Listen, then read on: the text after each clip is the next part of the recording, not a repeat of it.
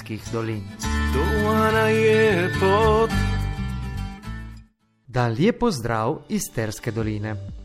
Igor Černo vam uri pred mikrofonom. Otuber je bil zares da mesec poln lepih dogodkov za Tersko dolino. Praznike kostanja, koncerti in srečanja so poživele male vasice doline Tera. Med vsemi je bil res poseben koncert godalna kvarteta Nova. Štiri mlade hčerice so podarile eno lepo uro do re muzike vsem poslušalcem, ki so se zbrali tu Barške cerkve nedijo 14. oktoberja. Koncert je bil vključen v festival sodobne glasbe Kogojevi dnevi. Takole naj je povedala Milica Zimič, ki je med organizatorji festivala. E, letošnji Kogojevi dnevi zopet prihajajo v Meneško Slovenijo, kot že dolga leta doslej. Imeli smo že koncerte v kanalu, v Gorici, v Stari Gorici in kot običajno končujemo v Bardu in pa potem še v Trstu. Danes bo koncertiral mladi orkester Nova, ki bo predstavil dela sodobne slovenskih skladateljev in pa tudi nekaj klasičnih, ker je pač primerno dogodku tukaj.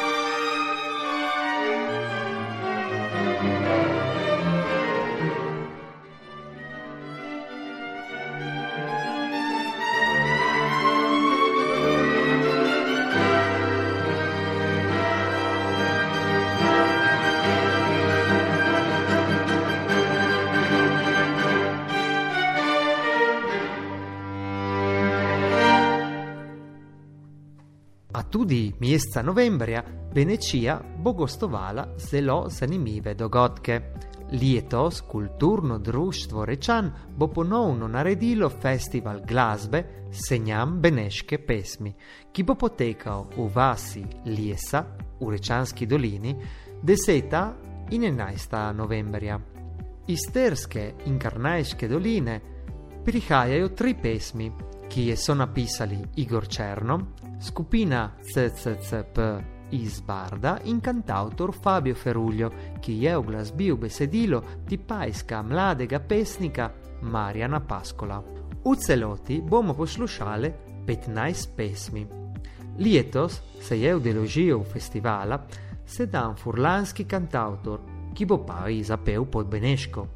Senjam ga benečani organizujemo vsaka dva leta, in letos je dal na roko še urad za slovence v zamestvu in po svetu, ki svojim prispevkom je dal posibilitat, da spet lahko poslušamo dobro število novih pesmi v slovenskih govoricah videnske pokrajine.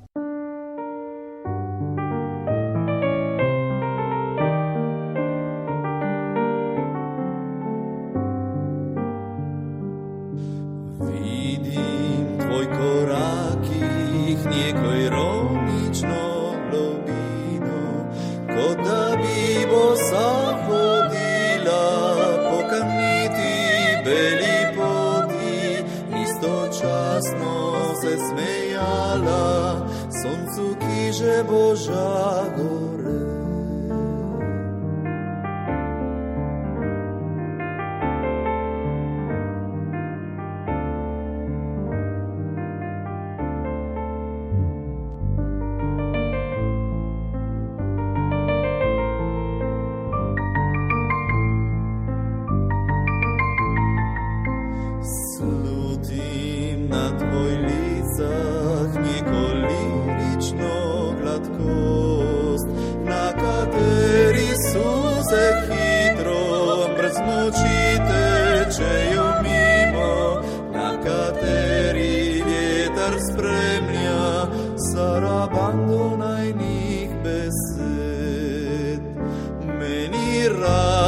Želja da vstopu na tvoj vlak, pon zgod ljubeznijan čokolade, ki pobjera žarke šum vjetrom se strasti, a njih peje kamar, na slatko spi.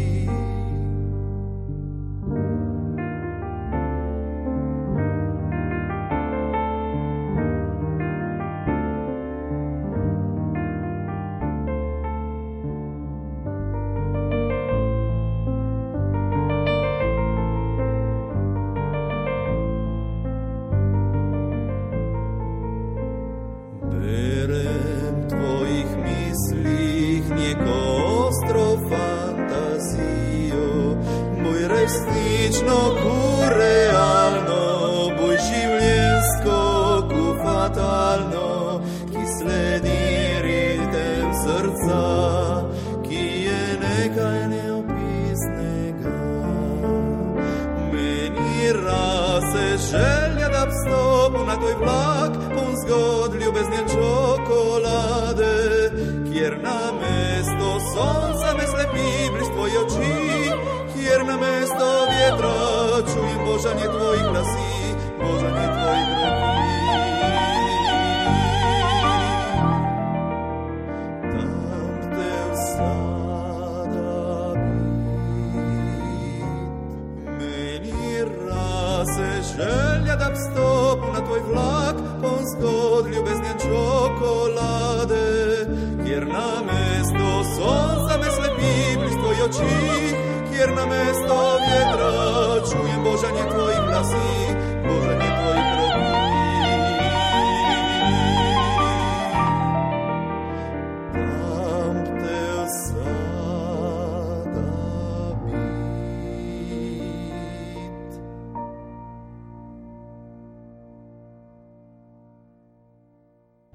Terska dolina paj vabe na kulinarično prireditev jeste tu Terske doline.